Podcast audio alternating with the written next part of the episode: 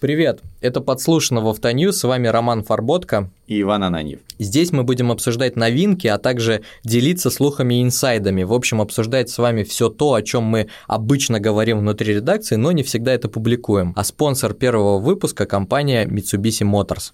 У нас на Автоньюз.ру есть очень популярная рубрика «Что купить», где мы каждый месяц собираем новинки, которые вот-вот появятся или уже появились в продаже, обсуждаем новые комплектации, анонсы поставок, объявления цен, и все это попадает в наш ежемесячный дайджест. Так вот, в апреле ни одной новинки по понятным причинам не было, и мы решили пойти дальше, посмотреть, а что происходит сейчас вообще в мире – мы прошлись практически по всем странам и собрали всего 10 премьер. И в этом списке абсолютно неинтересные для нас машины вроде электрического Volkswagen Bulli, Geely Hawaii или коммерческого фургона Maxus D90. Но самая яркая и действительно глобальная новинка – это все таки новый Genesis G80. Кстати, а мне сейчас немножко обидно за Volkswagen, потому что ты неправильно произносишь название этого гениального электрического фургона. Он все таки называется и були, поэтому вписывается в цензурные нормы, ну да ладно. Я предлагаю все таки сегодня поговорить про те премьеры, которые нас ждут сразу после окончания карантина и открытия дилерских центров. Тем более, что многие автопроизводители, несмотря на весь кошмар и ужас, который сейчас происходит, не собираются глобально менять планы. Мы пообщались с представителями самых востребованных брендов и собрали для вас самые-самые новинки, которые мы увидим сразу после COVID-19. Я предлагаю разбить их на две категории – масс-маркет и премиум. В масс-маркете одна из главных премьер – это Volkswagen Polo, который больше не седан. Мы ждали радикального обновления Polo уже, наверное, лет пять, и вот дождались. В профиль Шкода Rapid, спереди новая Jetta, а сзади смесь Passat и все той же Jetty. А ты же видел машину живьем в Германии? Сколько, когда это было? Месяца полтора-два назад, наверное, и видел я не машину, а пластилиновый макет. Но даже этот макет выглядел довольно претенциозно, особенно по сравнению с нынешней машиной. По сути, это новый Шкода Rapid с передком в стиле джета и другой оптикой. Багажник вырос до 550 литров, места сзади стало больше, но платформа у машины прежняя, моторы Старые полы будут оснащать калужским атмосферником 1.6 мощностью 90 и 110 лошадиных сил, а также турбомотором 1.4 TSI с отдачей 125 сил. То есть никаких изменений по линейке моторов увы, не будет. Абсолютно никаких, как и раньше, атмосферники будут работать с автоматом, э, турбомотор с роботом, но, в общем-то, Пол и раньше ехал неплохо, и мне кажется, здесь желать чего-то больше не приходится. А вот этого пластилинового макета салон был?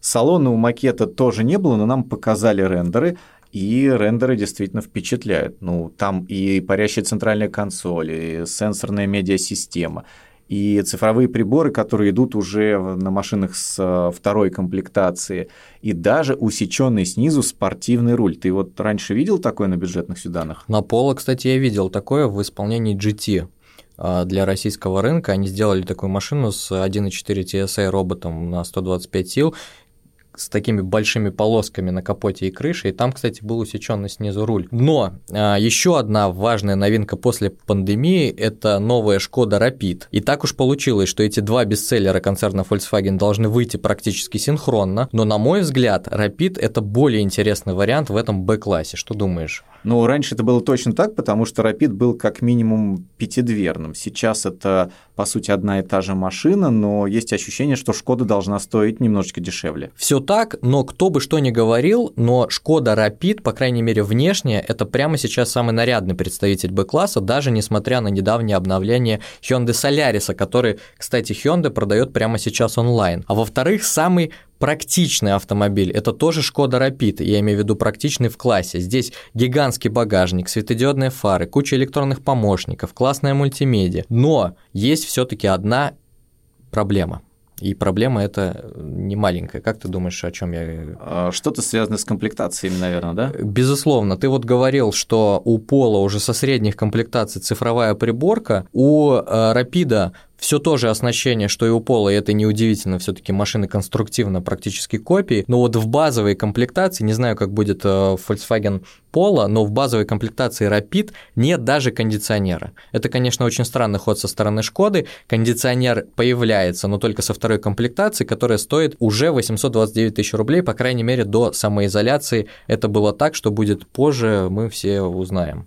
Согласен. В 21 веке продавать машину без кондиционера – это дурной тон, но, может быть, этот э, ход, по крайней мере, позволит Шкоде удержать приемлемый базовый ценник. Так, давай, наверное, уже к кроссоверам. Там целых две ярких новинки, и без Китая опять не обошлось.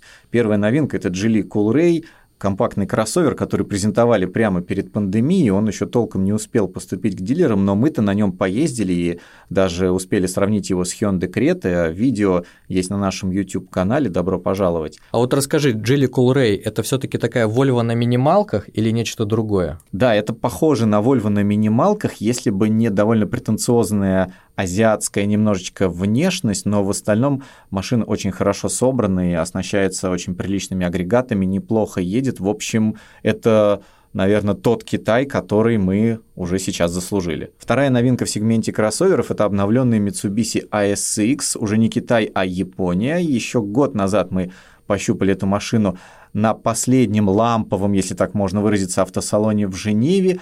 Ролик тоже можно найти на нашем YouTube-канале, и из него вы можете узнать, что машина действительно серьезно изменилась внешне, несмотря на то, что декларирован был всего лишь рестайлинг. Спереди она теперь похожа на более дорогой Eclipse Cross, внутри появилась новая медиасистема с 8-дюймовым экраном, а для того, чтобы более детально разобраться во всех изменениях, мы связались с представителем российского офиса Mitsubishi Ильей Никаноровым, и вот что он нам рассказал. Mitsubishi ASX был представлен в обновленном виде на автосалоне в Женеве в 2019 году. И в апреле 2020 года уже появился и в России. И сейчас представлен практически во всех дилерских центрах нашего бренда. Изменения коснулись в основном внешнего облика, которые теперь выполнены э, в самых лучших традициях концепции Dynamic Shield. При этом габариты автомобиля они остались практически без изменений. А кроссовер приобрел и новую решетку радиатора, молдинги на переднем заднем бампере, новую светодиодную оптику, большой э, экран системы Mitsubishi Connect 8-дюймовую теперь, э, поменялись материалы обивки сидений и так далее. Самое интересное, пожалуй, что дорожный просвет на автомобиле теперь увеличился до 215 миллиметров, но это идет только на легкосплавных дисков 18 радиуса. Также теперь кроссовер оснащается системой оповещения эры GLONASS. Э, традиционно уже автомобиль представлен э, в двух вариантах с точки зрения двигателя. Это 1.6 и 2 литра. И также монопривод и полный привод. 1.6 это передний привод, двухлитровый двигатель идет только с полным приводом. Ну и трансмиссии, механика и вариатор. Радиус, серьезно? То есть у Mitsubishi ASX будут колеса R36? Ну, понятно, наверное, что речь все-таки шла о диаметре, это такая забавная оговорка. Я вот в защиту Mitsubishi скажу, что у них будет не только обновленный ASX, но еще и обновленный Outlander, который теперь во всех полноприводных версиях оснащается фирменной трансмиссией с электромагнитной муфтой и активным дифференциалом на передней оси. Что это значит? Простыми словами, обновленный Outlander на легком бездорожье будет чувствовать себя чуть-чуть увереннее, чем раньше. А в конце года, помимо Outlander и ASX, вот в эту компанию, добавится еще обновленный Pajero Sport, и про него мы тоже поговорили с людьми из Mitsubishi, и вот что они нам рассказали. Обновленный Pajero Sport был представлен не так давно в Таиланде, а, но в России он появится ближе к концу этого 2020 года. Связано это в первую очередь с тем, что требуется определенное время для того, чтобы наладить производство на нашем калужском предприятии. И сразу же важно отметить, что теперь э, в Калуге будут устанавливаться оба двигателя, и э, бензиновый, и дизельный потому что на данный момент бензиновые двигатели, бензиновые автомобили, они приходят к нам э, из Таиланда. И была такая волна публикаций не так давно, что Pajero Sport обновленно останется без дизеля. И это неправда. Дизельный двигатель никуда не денется, он останется в России. И это, как нетрудно догадаться, одна из самых востребованных комплектаций, востребованных двигателей э, в линейке Pajero Sport. То есть до 90% продаж приходится именно на эту модификацию. Ну, раз уж мы говорили о технике, о том, что остается незыблемым, да, то, безусловно, это рама, это система полного привода Super Select 2 со всеми блокировками. Все это остается, никуда не, не исчезает. Но автомобиль в целом достаточно серьезно эволюционировал с точки зрения своего внешнего вида и внутреннего убранства. То есть он стал еще более мощным, еще более брутальным. Э, можно его долго описывать, но лучше просто один раз посмотреть на то, как он теперь выглядит. Э, что касается функционального опционального оснащения, то тут тоже много интересных новинок ну, для нас, как для бренда Mitsubishi. Во-первых, у нас появился новый 8-дюймовый жидкокристаллический дисплей, который теперь заменяет э, шкалу приборов, там тахометр и спидометр. Э, у нас появилась кнопка, которая открывает, закрывает багажник. Теперь это можно делать со смартфона. В общем, очень много изменений и улучшений произошло в этом автомобиле, о чем более подробно мы будем готовы рассказать и показать уже непосредственно перед запуском автомобиля в России. Так, ну теперь давай уже перейдем к премиуму. Там, кстати, новинок на удивление мало, но есть кое-что, что действительно заслуживает внимания. Вот, например, BMW Grand Coupe второй серии. Эта машина появилась в продаже до пандемии, но как следует еще не успела, что называется, раскачаться на рынке, хотя предложение кажется очень интересным. Ну смотри, за 2 миллиона рублей ты получаешь прилично укомплектованный переднеприводный седан с турбомотором на 140 сил, семиступенчатым роботом и очень правильным шильдиком на решетке радиатора. А, да, это самая дешевая BMW, но, Иван, сразу видно, кто фанат марки, а кто не очень. У BMW не бывает, к сожалению или к счастью, шильдиков на решетке радиатора, но настоящие фанаты тем временем ждут в этом году совсем другую машину, обновленную пятерку G30. Ее должны были показать в начале марта на автосалоне в Женеве, но, как мы помним, мотор-шоу отменили, а премьеру, соответственно, перенесли на октябрь в Париж, ну и там через несколько недель выставку тоже, по сути, отменили, целиком отправив ее в онлайн. Так что не исключаю, что BMW уже в течение ближайших недель покажет новинку уже совсем скоро, но тоже удаленно. Итак, что мы знаем на текущий момент? У обновленной пятерки срастутся ноздри, изменится передняя оптика, появятся наконец-то лазерные фары, как у тройки G20, а еще будет другая опциональная приборка в стиле все той же новой тройки. Наверняка будут еще несколько изменений, о которых мы узнаем, когда машина уже, соответственно, представит. Все то, что я перечислил, известно по шпионским фотографиям и каким-то небольшим утечкам в сеть. Главное, чтобы шильдик не перенесли на решетку радиатора. Ну, ладно, я посмотрел, э, чем может ответить Mercedes, и там тоже много всего интересного. Рестайлинговую Ешку мы уже видели, внешность довольно спорная, но вот теперь настала очередь цешки. Причем в этом случае речь идет уже о смене поколений.